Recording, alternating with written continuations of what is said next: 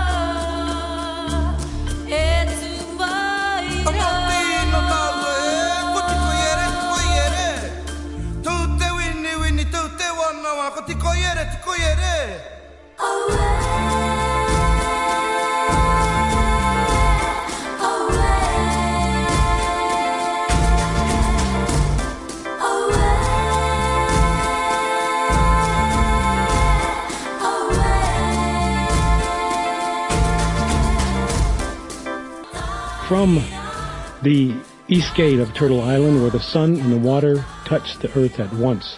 And we offer our listeners a perspective that you might have not heard the voices of indigenous peoples, and we appreciate the limited supply of human beings who will listen. And again, you can visit First Voices at indigenousradio.org. Uh, for any commentary, please leave uh, an email, tiokasin at gmail and again, it's always a privilege to be here. I want to bring on our friend Robert Jensen, who is a author and journalism professor at the University of Texas at Austin. No to Thanksgiving by Robert Jensen. One indication of moral progress in the United States would be the replacement of Thanksgiving Day and its self indulgent family feasting with a National Day of Atonement accompanied by a self reflective collective fasting. In fact, indigenous peoples have offered such a model since 1970. They have marked the fourth Thursday of, every, of November as a day of mourning in a spiritual political ceremony on Cole's Hill overlooking Plymouth Rock, Massachusetts, one of the early sites of the European invasions of the Americas. Not only is the thought of such a change in this white supremacist holiday impossible to imagine, but the very mention of the idea sends most Americans into apoplectic fits, which speaks volumes about American historical hypocrisy and its relation to the contemporary politics of empire in the United States. That the world's great powers achieve greatness, quote unquote, through criminal brutality on a grand scale is not news, of course. That those same societies are reluctant to highlight this history of barbarism also is predictable. But in the United States, this reluctance to acknowledge America's original sin, the genocide of indigenous peoples, is of special importance today. It's now routine, even among conservative commentators, to describe the United States as an empire, so long as everyone understands we are an inherently benevolent one. History must be twisted and tortured to serve the purposes of the powerful. One vehicle for taming history is various patriotic holidays, with Thanksgiving at the heart of U.S. myth building. From an early age, Americans hear a story about the hardy pilgrims whose search for freedom took them from England to Massachusetts. There, aided by the friendly Wampanoag, they survived in a new and harsh environment, leading to a harvest feast in 1621 following the pilgrims' first winter. Some aspects of the conventional story are true enough, But it's also true that the 1637 Massachusetts governor John Winthrop was proclaiming a Thanksgiving for the successful massacre of hundreds of Pequot Indian men, women, and children, part of the long and bloody process of opening up additional land to the English invaders. The pattern would repeat itself across the continent until between 95 and 99 percent of American Indians had been exterminated, and the rest left to assimilate into white society or die off on reservations out of the view of polite society. Simply put, Thanksgiving is a day when the dominant white culture, and sadly, most of the rest of the non white but non indigenous population, celebrates the beginning of a genocide that was in fact blessed by the men Americans hold up as their heroic founding fathers. The first president, George Washington, in 1783 said he preferred buying Indians' land rather than driving them off. That was like driving wild beasts from the forest. He compared Indians to wolves, being beasts of prey, though they differ in shape. Thomas Jefferson, President number three and author of the Declaration of Independence, which refers to Indians as merciless Indian savages, was known to romanticize Indians and their culture. But that didn't stop him in 1807 from writing to his Secretary of War that in a coming conflict with certain tribes, quote, we shall destroy all of them, unquote. Theodore Roosevelt, President number 26, defended the expansion of whites across the continent as an inevitable process due solely to the power of the mighty civilized races which have not lost the fighting instinct and which by their expansion are gradually bringing peace into the red wastes where the barbarian peoples of the world hold sway. Roosevelt also once said, I don't go so far as to think that the only good Indians are dead Indians, but I believe nine out of ten are, and I shouldn't like to inquire too closely into the case of the tenth. How does a country deal with the fact that some of its most revered historical figures had certain moral values and political views virtually identical to Nazis? Here's how respectable politicians, pundits, and professors play the game. When invoking a grand and glorious aspect of our past, then history is all important. We are told how crucial it is for people to know history, and there is much hand wringing about the younger generation's lack of knowledge about and respect for that history. In the United States, we hear constantly about the deep wisdom of the founding fathers, the adventurous spirit of the early explorers, the gritty determination of those who settled the country, and about how crucial it is for children to learn these things. But when one brings into historical discussions any facts and interpretations that contest the celebratory story and make people uncomfortable, such as the genocide of indigenous peoples as the foundational act in the creation of the United States, suddenly the value of history drops precipitously and one is asked, why do you insist on dwelling on the past? This is the mark of a well disciplined intellectual class, one that can extol the importance of knowing history for contemporary citizenship and at the same time argue that we shouldn't spend too much time thinking about history. This off and on engagement with history isn't of mere academic interest. As a dominant imperial power of the moment, U.S. elites have a clear stake in the contemporary propaganda value of that history. Obscuring bitter truths about historical crimes help perpetuate the fantasy of American benevolence, which makes it easier to sell contemporary imperial adventures, such as the invasion of other lands and occupations, as another benevolent action. Any attempt to complicate the story guarantees hostility from mainstream culture. After raising the barbarism of America's most revered founding fathers in a lecture, I once was accused of trying to humble our proud nation and undermine young people's faith in our country. Yes, of course, that is exactly what I would hope to achieve. We should practice the virtue of humility and avoid the excess of pride that can, when combined with great power, lead to great abuses of power. History does matter, which is why people in power put so much energy into controlling it. The United States is hardly the only society that has created such mythology, while some historians in Great Britain continue to talk about the benefits that the empire brought to India, political movements in India want to make the mythology Hindutva into historical facts. Abuses of history go on in the former empire and former colony. History can be one of many ways we create and impose hierarchy. or process liberation. The truth won't set us free, but the telling of truth at least opens the possibility of freedom. As Americans sit down on Thanksgiving Day to gorge themselves on the bounty of empire, many will worry about the expensive effects of overeating on their waistlines. We would be better to think about the constricting effects of the day's mythology on our minds. In Plymouth, I want to describe that rock which is split in half and sealed together with uh, cement glue and this rock uh, they had to, to roll down a hill to signify a marker for to, for where the, these pilgrims landed. Now we go to Robert Jensen, who is with us from Austin, Texas.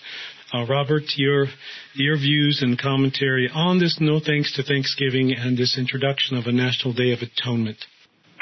Well, you know, I think for for many of us who would consider ourselves left, progressive, critical, and who are of European origins, uh, we've always had a, com- a somewhat um, tense relationship to Thanksgiving. I know I have. It probably started when I was a kid and realized there was something wrong with this holiday. And as I've gotten older, um, I've sort of given up on the idea that you can repackage Thanksgiving. A lot of people on the left say, well, uh, if you can just disconnect it from its origins as a, a marker of the European invasion, and use it as a general day to give thanks without repeating the American mythology, then it's okay. But but I became you know more and more unsatisfied with that explanation because a holiday, of course, is not something that's defined individually. It's a cultural event. And one person or one group of people can't simply say, well, I don't understand the holiday the way the culture does. When you participate in something that is a cultural event like that, you are, you know, participating in the culture's definition of it. So over the last few years, I've been writing and thinking and talking to people about what is an appropriate response to Thanksgiving. Uh, as you mentioned, there's been uh, a, a movement since 1970 to mark it as a day of mourning, which is, of course, appropriate for indigenous people. But to me, that's not exactly the right tone for those of us who are white of European origins because we're not really mourning in the same way indigenous people are. It's more of a, a question of atonement, of recognizing this fundamental uh, violation of human rights, uh, the European invasion of the Americas, probably the most extensive, in, at least in recorded human history, the most extensive campaign of genocide that we know. Uh, and that is, in fact, I think, the appropriate way to understand it. And therefore, it seems to me, for those of us who are white, atonement makes makes perfect sense. Uh, I don't expect that you know the new president is going to uh, you know issue an executive order rescinding Thanksgiving and, and marking it a national day of atonement, but I think we should start talking about it. Yeah, this National Day of Atonement in uh, the conventional story is is is there's not enough truth in that conventional story, and uh, um, I think we should start from uh, how the the Wampanoags met the native people, excuse me, the pilgrims, and um, the the myth building aspect. Again, let's start with the myth building aspect. Uh, how it, it has come to what it is today for most Americans. Well, I think there are two different levels of myths around Thanksgiving. One is uh, the question of what actually happened on that day. And people often say, well, they really didn't eat turkey and, you know, stuffing and, and pumpkin pie, which may all, of course, be true. It, that, that level of myth is a relatively harmless level. It's the deeper mythology in which this whole holiday is rooted, which is the, the notion that somehow the Europeans came in peace and that the initial engagements with indigenous people were somehow peaceful. And it, it creates this illusion in the, in the minds of many Americans that, that the, the fundamental act uh, of, of a European invasion began in some other context. So that's the deeper level of mythology that has to be rejected. Of course, that's housed in an even bigger mythological construct about uh, the United States as uh, a, a, break with history, uh, the so-called American exceptionalism, the, no- the notion that the United States was founded as that shining city upon the hill, to quote an old preacher. Uh, all of that is part of this uh, mythology about America as somehow a country where the world starts anew. And of course, that is not the case. The history of the United States is much like the history of other great powers. It's a history of violence, conquest, coercion, the expropriation of land, and in this case, as we said, the most extensive genocide in recorded human history. Uh, and so it's that level of mythology that I think we have to, to try and bust. And Thanksgiving is one place where that mythology is simply recreated over and over again in schools, in homes, in media, and throughout the culture. The well-disciplined, the intellectual class, the affluent, the not the the average everyday redneck, so to speak, knowing history but yet denying that history and in in, in the codifying it into the contemporary citizenship. Um, at the same time that they're arguing that that was then, this is today, and how much time do we need to spend? Uh, readjusting this holiday and that myth building aspect? Well, this is one thing where I see, I think you see the, the contradiction of the intellectual class.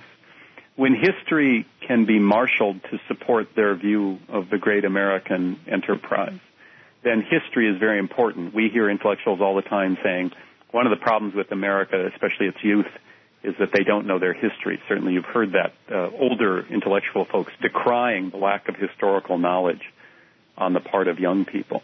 So history is very important when that history can be used to buttress our sense of ourselves as this noble experiment in human history. But when history is inconvenient, when the actual historical record contradicts the contemporary understanding of America as a, an exceptional place, well then what do we hear? We, we hear, well why are you paying so much attention to history? Why are you stuck in the past? And that tells you just how deeply ideological history is everywhere and how it's utilized in the United States in ideological fashion. So think of the conservatives, people like William Bennett, who was a prominent official in the Reagan administration. They're constantly talking about the need to teach history more. But the history they want to teach is this very, as we've been calling it, mythological version with the noble Thomas Jefferson writing the Declaration of Independence, bringing to the world a new nation. It's not that that that view of history has no reality to it. Certainly some of that is accurate, but that is the myth. Now, when you try to bring in a more well-rounded history that includes the crimes of the European invasion, well, then all of a sudden history becomes irrelevant. Uh, that's the hypocrisy that's common in the intellectual class. And after spending the last 20 years in the university system in the United States, I can tell you that hypocrisy is woven into the fabric of the institution at every level, from uh, what we teach in the classroom to how we structure the university curriculum uh, and to how we take that into public. Uh, it's really uh, one of the great scandals of American intellectual life, but one that's rarely discussed in in the dominant culture. In that obscuring of, of the truth, so to speak, there's this this uh, thing that you describe as a benevolent action, and you talked a little bit about it. Uh, the attempts to complicate the story, but yet some of the comebacks from those intellectuals are, um, quote unquote, you are trying to undermine the young people's faith in our country. Will it actually do that if the truth about Thanksgiving is really told? Well, I don't think it would undermine faith. First of all, you know, faith is an odd way to talk about a political institution like a nation state. Uh, we, one might have faith in theological notions or those things that are beyond history or beyond uh, rational discussion. But faith is not an appropriate, you know, construct to discuss politics. One should believe or not believe in political institutions, one should accept or not accept the claims of leaders based not on faith, but on reality. So I think, in fact, teaching a, a, a more complete history of the United States, especially the, the original sin of American history, this genocide we are speaking of, I think that would, uh, it might undermine uh, a naive faith in institutions, but that would produce a healthier democracy. Democracy is enhanced and deepened when people can see the truth and make decisions based on that truth. So this notion that, that you know, we don't want to undermine children's faith in the country, I think is based on a, a profound misunderstanding of the nature of democracy. And beyond that, I think we should recognize it's based on a fear. The fear that if the truth were told, that the institutions of America would be shaken, and indeed they would, and that would be a good thing. You know, I think this is a, a lesson applicable across the board uh, to all of the institutions, whether they are political, cultural, theological. Uh, we should have the the strength, the moral and the intellectual strength to face the truth.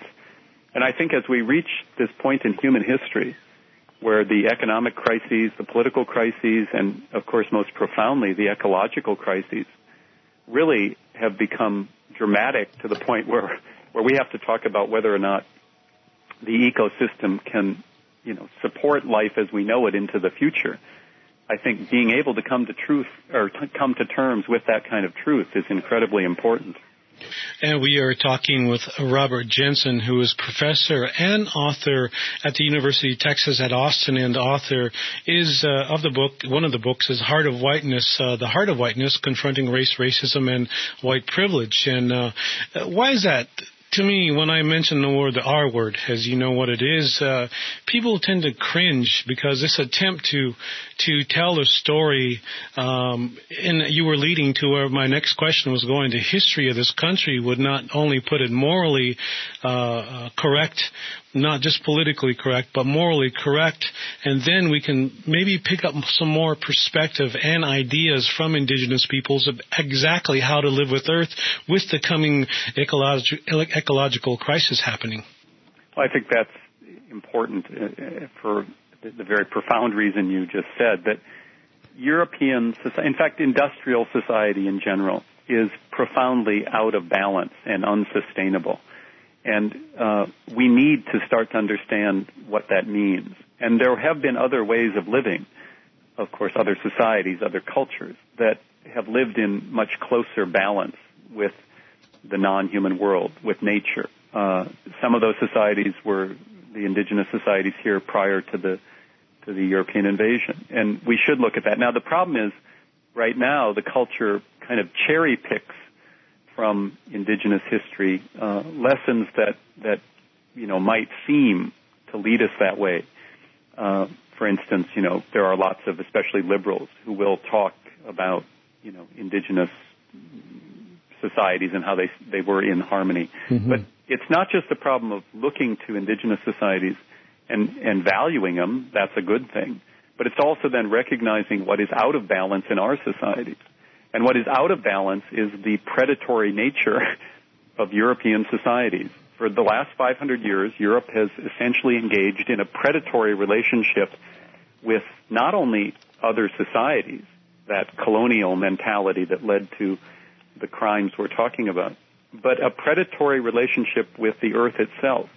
And we are seeing the consequences of that. So to me, it's not only about lifting up, valuing, and honoring indigenous traditions. It's also using that to reflect back on the problem of the traditions we take from Europe.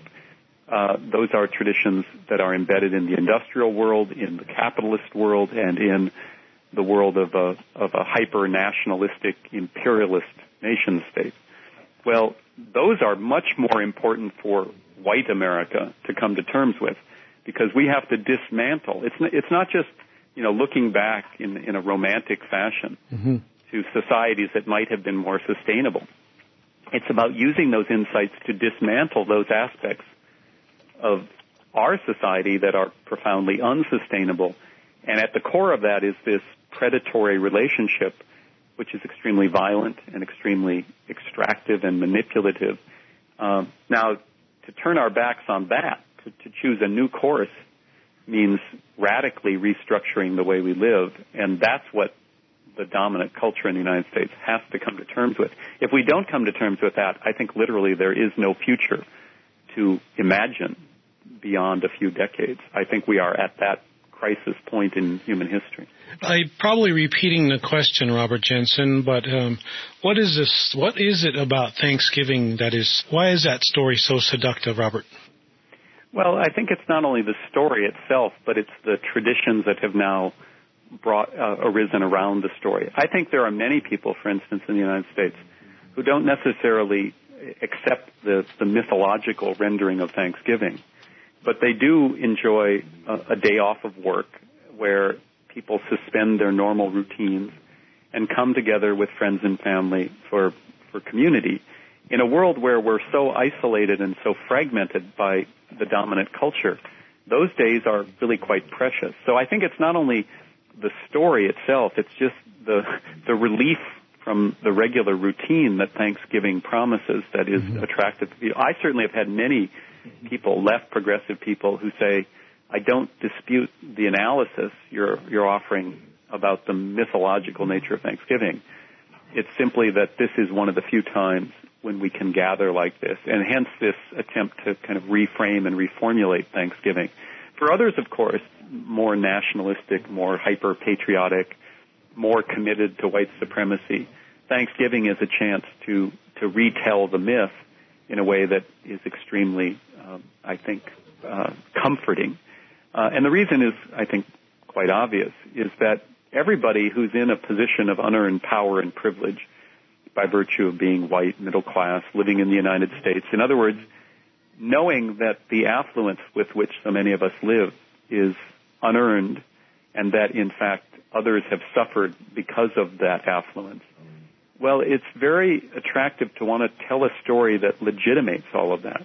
And I think for those who, who grab on hard to the Thanksgiving mythology, it's in a sense a, a way to keep from engaging with the reality that we all at some level kind of know that this this country and as the wealthiest and most powerful country in the history of the world, uh, we realize that wealth and power is built on exploitation and violence, not simply on the hard work of, of its people.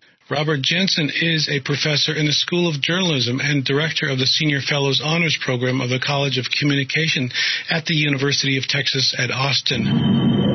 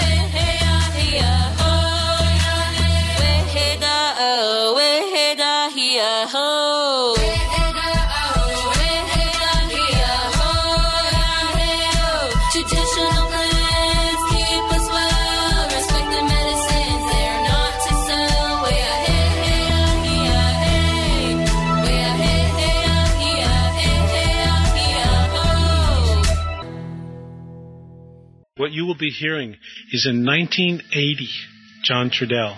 1980, he was saying these things. Stay tuned.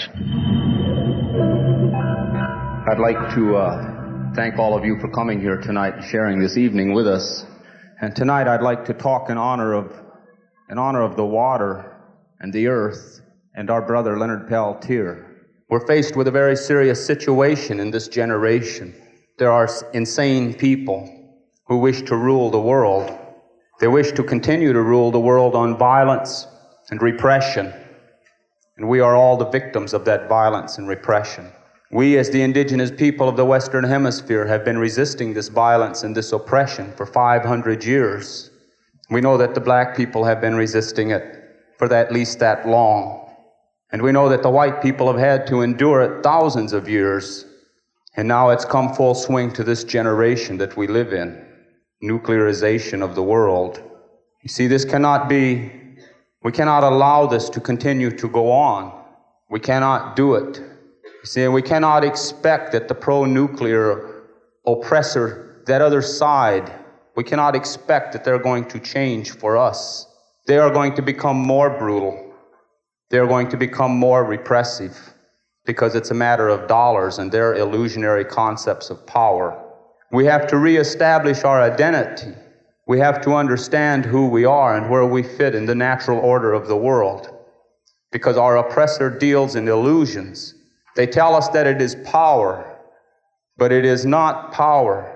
They may have all the guns and they may have all the racist laws and judges and they may control all the money, but that is not power. These are imitations of power, and they are only power because in our minds we allow it to be power but it's all an imitation. Racism and violence, racism and guns, economics, the brutality of the American corporate state way of life is nothing more than violence and repression, and it has nothing to do with power. It is brutality. It is a lack of a sane, it's, it's, it's a lack of a sane balance. The people who have created this system and they perpetuate this system, they are out of balance.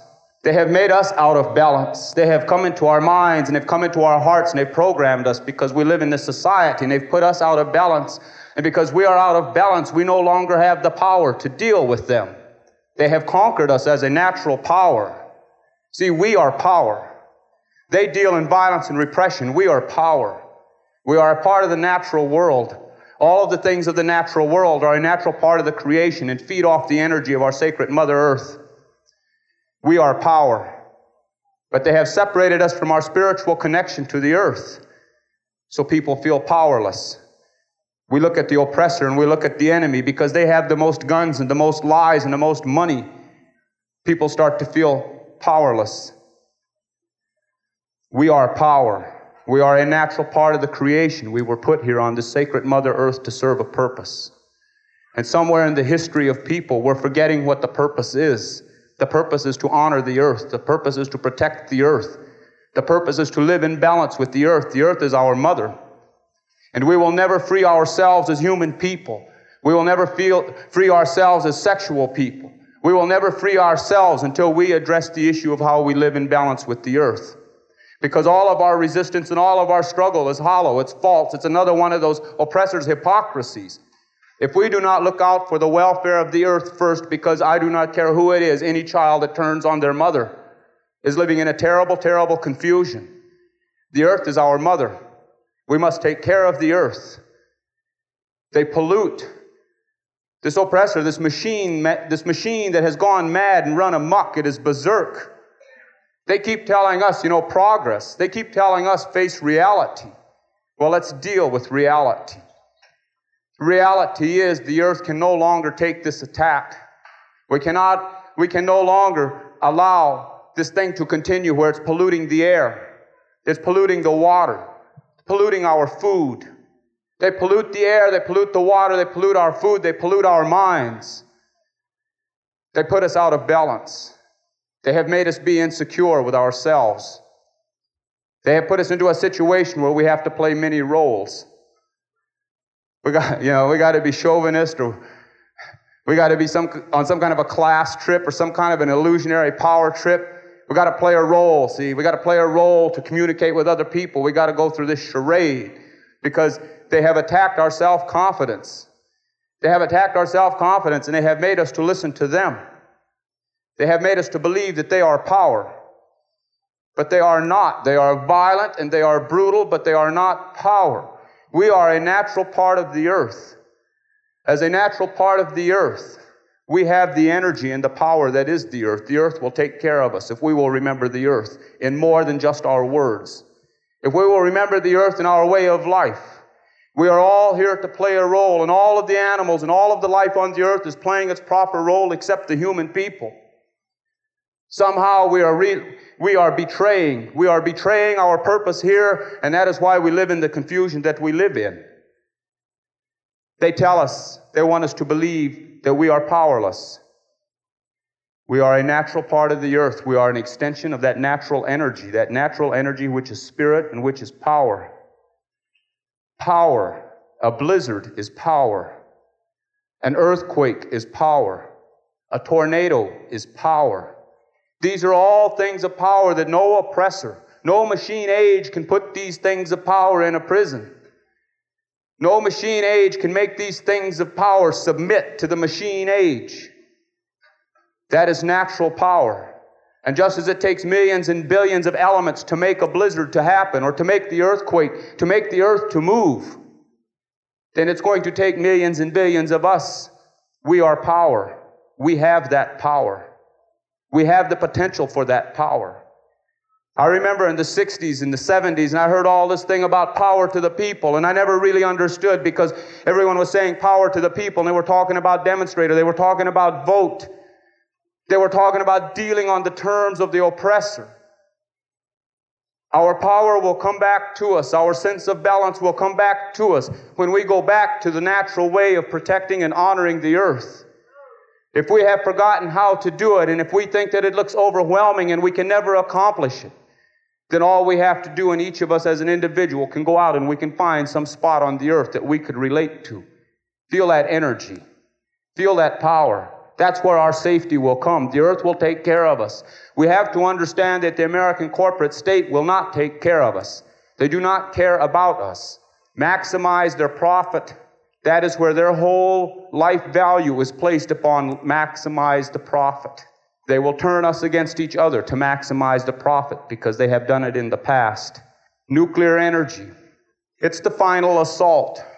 Nuclear energy should tell each and every one of us that they have gone beyond the reasons of sanity, that they are no longer sane, that they no longer deal with the real natural world because they want to create a radioactivity, all right, that is going to make it impossible for the Mother Earth to take care of our life.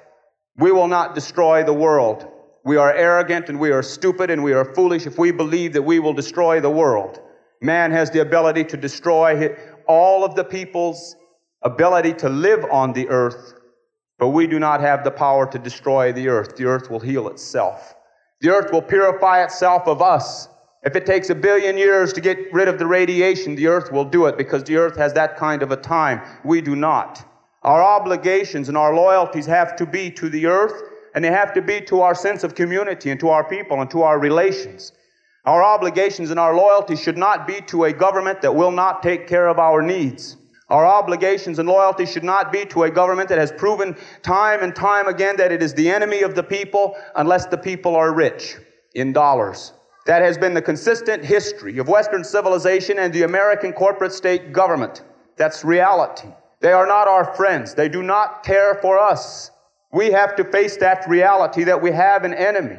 We want to talk about nuclear war. Everybody's afraid of nuclear war that's going to come between the Americans and the Russians and the Chinese or whoever. But are they not waging nuclear war on us now when the miners die from cancer from mining that uranium? Are they not waging nuclear war with Three Mile Island when they release that stuff into the air? Are they not waging nuclear war when they build all of these nuclear reactors and it's not safe? Are they not waging nuclear war when they attack the Indian people on their land, militarily attack the Indian people, and racistly attack the Indian people so that they can get at the natural resources to feed their radioactive machine? That is war. And they are waging it against us. They bribe Congress. They bribe your elected officials. They terrorize and intimidate your elected officials by getting the FBI to blackmail them. Those are acts of war. We will have to come to a time in our lifetime, and it will come in our lifetime when we are going to have to deal with the fact that the enemy has taken over your government. The government is not your ally. The government will use you, chew you up, and spit you out. You think that we are wrong? You think that we are talking unrealistically? Then go look at your elders and see what has happened to your elders in your machine age society. See what kind of respect that they get. See what kind of a voice they are allowed into your society, what kind of input they have. See what their final reward of happiness is after working for this slave state for 30 or 40 years and allowing someone else to exploit their, their labors. What is racism? Racism is an act of war. Sexism is an act of war. It's a war against our human dignity and our rights to self respect. This is the war that they wage there. War. They are warlike. And we have to understand that the American corporate state got to where it's at through the act of war. The next war, you want to worry, you want to think about a war? The next war that you better be concerned about is the one that they're going to fight here. Here in the continental United States. They have fought many wars here.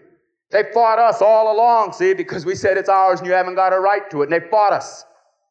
Now you all are claiming that it's yours under this illusionary concept of private ownership of property and they're going to fight you.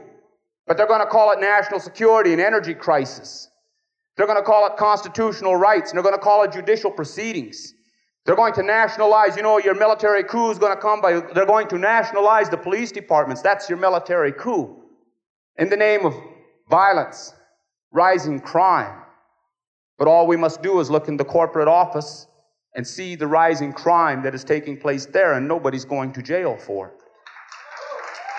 So we got to understand that they are arming themselves to wage a war against us, and it's going to be called the, the war of law and order because they're twisting it around.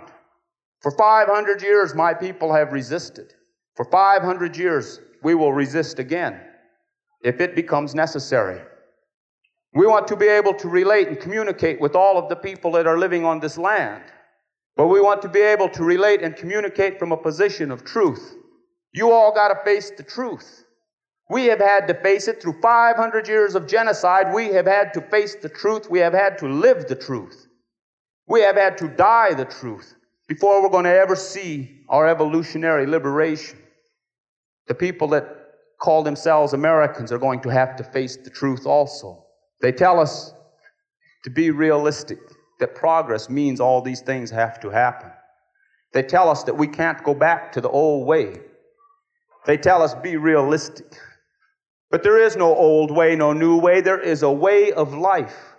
We must live in balance with the earth. We must do it. We have no choice. If we allow ourselves to, to be apathetic, or we allow ourselves to be lied to or tolerate their lies about what they are doing to the earth, then we are betraying our intention. We are betraying our purpose here. We cannot protect that seventh generation if we do not protect the earth. We cannot protect ourselves if we do not protect the earth. The earth gives us life, not the American government. The earth gives us life, not the multinational corporate government. The earth gives us life. We need to have the earth. We must have it. Otherwise, our life will be no more. So we must resist what they do. They want to break our spirit. They will do everything and anything to break our spirit, our will to live. We must learn to resist. We must learn to see. We must learn to look. We must learn to step out of this reactionaryism all of our lives, they've had control of us through their schools and through their TV, their electronic media. They've had control of us all of our lives. They have programmed us. They have made us become reactionary. We don't think, we react to what they do. We don't think, we react to everything that they do, we react to it. They're setting us up in the 80s because they know consistently throughout the past the people have always reacted to what they have, to their manipulations of circumstance. They know that the people always react. They're counting on it in the 80s. See, and they outnumber us with guns. They outnumber us with money. They outnumber us with votes. They control all the machines that count the votes. They got it all stacked in their favor, except there's a key. The key is we must start thinking and stop reacting. They have the oppressor has no thinkers. They have no philosophers. It's all scientific. It's all economic. It's all manipulative. They have no thinkers. You go look and you deal with the enemy, and what the enemy does is you, the enemy will send somebody out on the street to hit you in the head, and the guy says, I'm only taking my orders. And if you're, if you can come from a position of strength to this guy that's hitting you in the head and say, hey, you gotta stop hitting me in the head, we want to talk, then he says, well, I have to go to my superior to see. They have no thinkers either. If we will start to think and we will learn to see, to see what reality really is, we will outnumber them through the thinking process. We will take our minds away from them. Because through their manipulation of our mind, they control our spirit.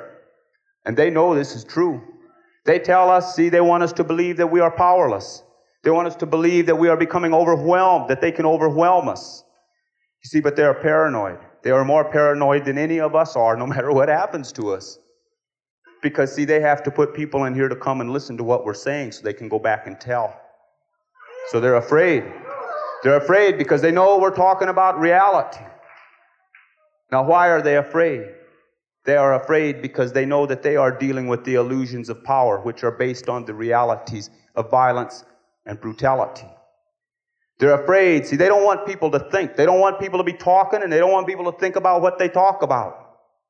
Because they know They've known it all along that they built their whole thing on illusions.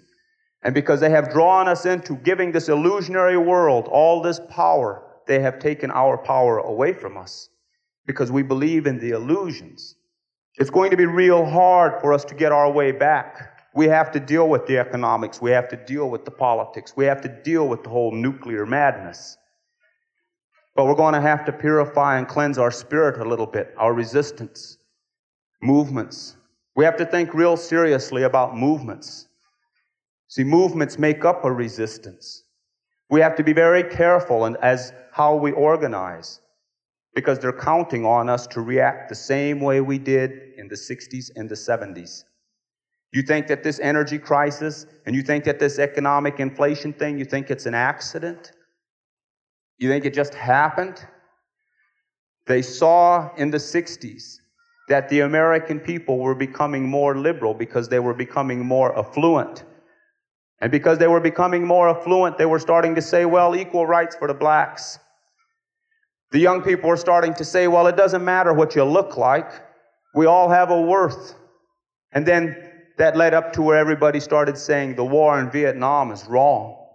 The other side they saw that all of these conclusions were based on a level of affluency that was reaching the average American, and the average American was becoming more liberalistic in their thinking because they were getting this affluency.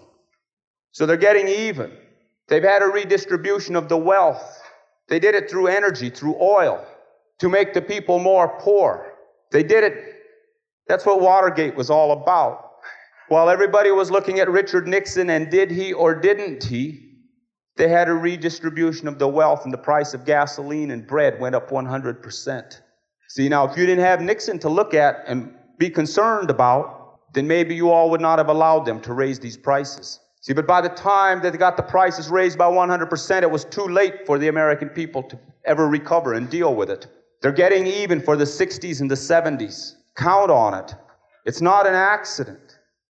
You've got a racist class, sexist, ruling class power structure that exists in the world, and it's composed of heavy industrialists, the people who are, who are part machine. And they intend that they're going to keep their hold on the world economics. We live in, an, in a machine world, an industrialized world. We got to deal with race.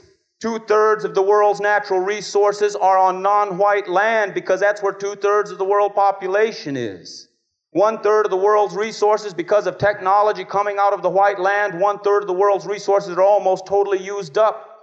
But technology spreads like any disease. Technology spreads. So there's two thirds, there's two thirds with the majority of the world's population. They got all the natural resources. So at some point in the immediate future, they're going to have all the technology, which makes them the new machine power. And it changes the whole thing around. But like they did to us when they wanted our land in the Dakotas. They used their technology to stay ahead. They came and they gave us a few Winchester repeating rifles because they had Gatling guns. And then they could justify their murder, see, because America, the hypocrisy is they must arm you before they murder you. So that was how they went about it.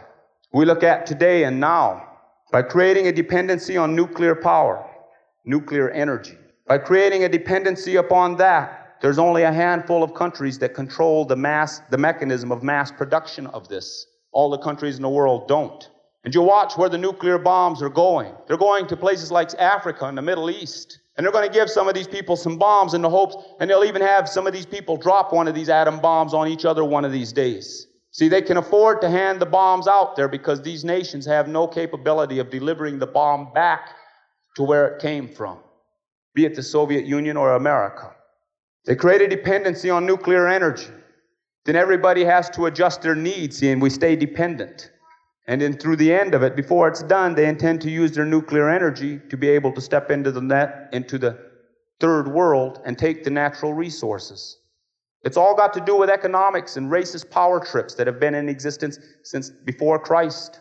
There's no need for it because of electricity, you know, for us to survive and resist. We are going to have to understand and recognize that we are energy because we are a natural part of the creation. And if we are going to effectively stand up to our enemy, we're going to have to be able to do it based upon our connection to the real truth, to reality. Our enemy is abusing, is abusing the earth. Our enemy abuses us abuses all of the sacred things of life. But we are an extension of the earth. We are energy and we are spirit. Before we will be strong enough to fight and stand up to the enemy, we are going to have to evaluate how we use our own energy. Are we misusing our own energy? Are we misusing ourselves? Because we got to deal with that before we can deal with being misused by someone else. Alternative energy. We are alternative energy. We are it. We have power. We must gear ourselves for a long struggle. We must never give up hope. We must never turn our back on it and say we're not going to make it. Because those who turn their back and say we're not going to make it, then they're not going to. That's it for them. But the spirit of the people, the spirit of the people, the spirit of the earth. We live in a natural world. We go through, we go through lives. All of our ancestors who were here before us, all of our relations who were here with us and went into the spirit world, see, they didn't go to heaven or hell. They're here. They are spirit power. We connect with them. They will help us. They will help us to survive this thing, this madness that is coming, this machine madness that is being imposed upon all of us. What we must do is we must seriously think and consider our situation today as human beings. Because we're talking about sexism and ageism and racism and classism. We're talking about a nuclear attack against the earth. We're talking about a lot of things. They want to confuse us with nuclear bombs. They want to confuse us with the draft. They want to confuse us with the whole economics. But we must put, take a little bit of time every day anyway and put some of that confusion to the side and think about who we are in relationship to the earth. The earth has the ability to heal and the earth has the ability to help us. The earth is power. We're looking to the wrong source for our power. And the more we look to the wrong source, the more powerless we become and they will attack. You take that flower power movement that was in the middle 60s. These were young white people coming out of middle America. And these were the ones that were saying it doesn't matter what you look like or how you dress or how much money you make. And they became a threat to America. So America attacked them. America attacked them with LSD and speed and heroin and drugs. America took them and discredited them and said, said they're no longer flower power children who come from your middle class homes. They are drug addicts, and they had a generation gap. See, but everybody was so caught up in mind expansionism and idealism, they said, well, the LSD is a good thing for us, and we really want it because it helps us to grow and see. But I consider it to be an act of war. The CIA was experimenting with LSD for specifically for that purpose, to use it in chemical warfare, and they saw a whole segment of the American public was turning, turning into a a consciousness that talked about true human life values, so they dropped their LSD bomb. You see, because mind expansion and consciousness alteration was taking place. That's what the civil rights movement was. That's what the flower power movement was. That's what the anti-war movement was. There was people whose minds and their consciousness was expanding and starting to become more realistic. So they turned around and they dropped a few things on us to divert our energy. So we have, we have to be very careful. We must always think. We must always look to see because there's an answer for everything that is going on if we're willing to take the time to look for it and to see it. We are power. We are energy. We are spirit. We are the people. We want to be free. We want our liberation. Then we must take the responsibility that goes with liberation and freedom, and that responsibility is is to be able to take the time to analyze and to think and to feel things out to their logical conclusion. Feel, stay with these things to the end, to the good conclusion. We cannot come and get involved in this for a year or two years. We must pick our way of life and we must live to it. And no matter how hard anybody here thinks that it is, if you think about all of our relatives that are locked up in prison cells. Think about how hard it is for them. But they're strong enough to endure. Well, we're out here. We should be strong enough to endure also. Think about all the women and children and, and men, the people that have had to endure centuries and centuries of oppression. Strong enough to endure. We must do that. We must find a way to communicate with each other. We must find a way to have a more open human compassion. We must go back to the ways of the earth. It's the only way we're going to protect the unborn. We must never quit. We must be resistance. We must build a resistance that passes on the information and the knowledge of our mistakes to the next generation. We must not become too movement oriented where we get caught up in our own arrogance because we're chasing a cause. We must build our power. And we must understand that we build strong. We must build to survive, not to change the politics right now. We must build to survive because pretty soon, pretty soon, a lot of these conversations will not they will not allow them to take place anymore. Pretty soon, we're going to have to be looking at each other in a way where we're either where we're allies. There's going to come a time in our lifetime, and many of us will see it. There's going to come a time where we're going to have to run to each other for safety. That time is coming. And anyone who refuses to believe it, anyone who still believes the American lie that it can't happen here, then you have our sympathy. And we do not mean to offend you.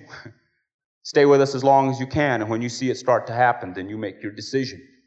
Because Reagan, Reagan's not your enemy. Reagan's just, he's an actor. he's saying the words that somebody is putting into his hands to say. He's reading his script. And they got this thing well planned. And they intend that they're going to break the backbone of resistance in America and are going to do it under their so called energy crisis. I don't know what the answers are or the solutions, but we know that let's pray. Every day we could pray. We could pray to the earth and we could pray to the ways that we believe and pray for some kind of understanding and take a little bit of time to get to know ourselves and be comfortable with ourselves. Take a little time, see, because the enemy has come into us. The enemy has, the enemy is inside of us. The enemy exploits our ego exploits our needs and our wants. You know, there are things in this world that we need to have to survive. And there are things in this world that we want because we want them.